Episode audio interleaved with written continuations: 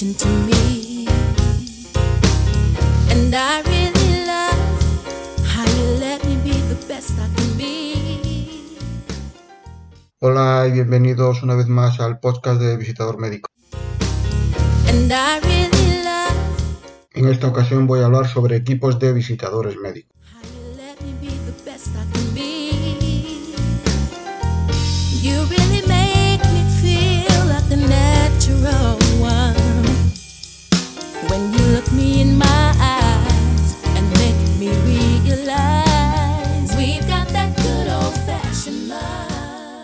Seguramente estamos en un gremio de buen llevar, todos nos llevamos bien, uno más que otros. Pero dentro del mismo laboratorio existe compañerismo o solo es buen rollo. O fingimos ser un gran equipo ante nuestros superiores utilizando palabras que quieren oír como ¡ay, qué equipo, qué bueno! ¡Vamos, equipo! Sí, sí, pero cada uno va por su lado. El compañerismo bien entendido genera un ambiente laboral positivo, mejora la productividad y si realmente compañerismo puede incluso acabar siendo una buena amistad. Y aquí resalto la definición de amistad, afecto personal puro y desinteresado, compartido con otra persona que nace y se fortalece con el trato. Los visitadores médicos no estamos en una oficina 8 horas al día durante todos los días laborables de la semana al lado de nuestros compañeros de trabajo, por tanto, contacto es a la distancia. Dependiendo la especialidad, nos podemos encontrar con compañeros visitadores pertenecientes al mismo grupo de trabajo de la Asociación de Visitadores o compañeros que se encuentran con alguno otro cada cierto tiempo. Es decir, podemos llegar a compartir más tiempo con ellos que con nuestra familia o estar toda la jornada trabajando solo. Tanto unos como otros mantienen relación con otros compañeros del mismo laboratorio hasta ahora vía WhatsApp o teléfono. Para el laboratorio y para nosotros es sumamente importante que el compañerismo exista y sea lo más sincero posible. Pero no siempre es posible. A veces es un compañero ficticio, solo cara a sus superiores y otros por intereses propios. Quisiera centrarme en el compañerismo entre visitadores médicos del mismo laboratorio y de la misma unidad de negocio. El compañero se define como la persona que tiene o corre una misma suerte o fortuna que con otra. Es decir, tienes un vínculo con tu compañero y este debe ser sincero y humilde, sin intereses particulares, como miembros de una misma empresa.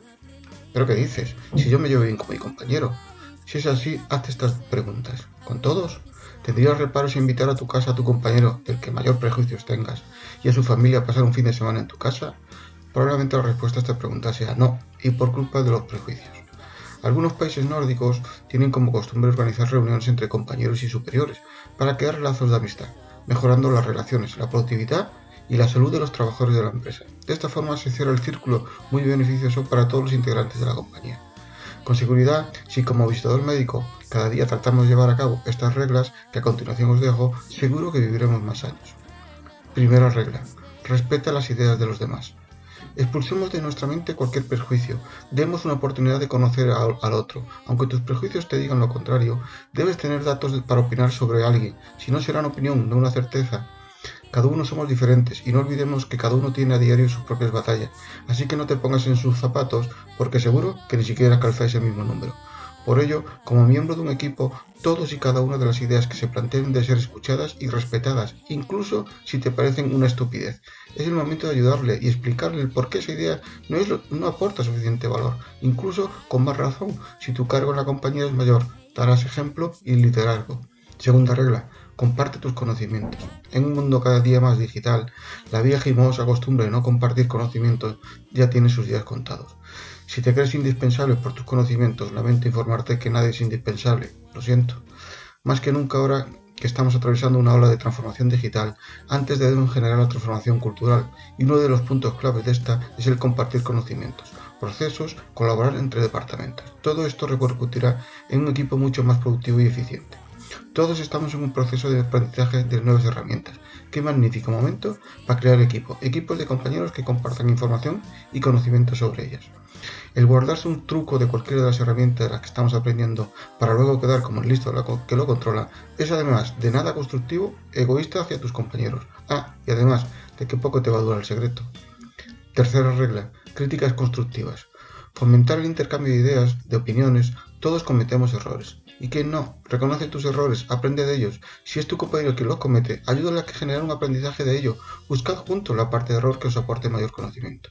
La crítica constructiva se trabaja en equipo, los errores individuales se trabajan en privado. Cuarta regla, hablar, hablar y volver a hablar.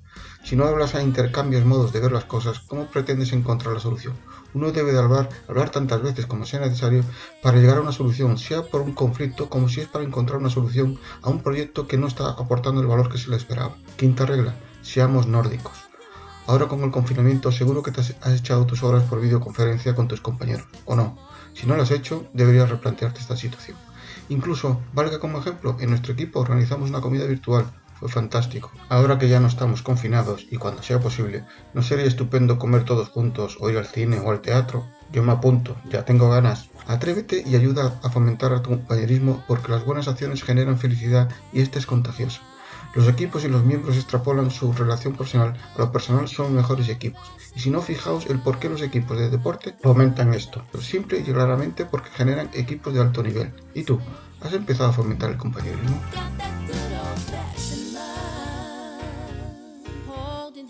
in the park.